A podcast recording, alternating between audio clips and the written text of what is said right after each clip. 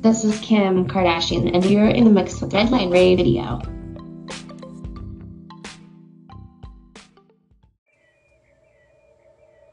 Philadelphia Eagles star quarterback Carson Wentz has a torn ACL in his left knee and will miss the rest of the regular and the postseason, coach Doug Pederson confirmed Monday.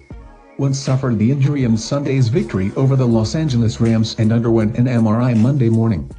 The Eagles remain contenders in Vegas's eyes even with Carson Wentz being ruled out for the rest of the season. The Philadelphia Eagles went from 4 to 1 to 12 to 1 at the Westgate Las Vegas Superbook and fell behind the Minnesota Vikings at plus 275 to win the NFC. This is sports news on Redline Radio.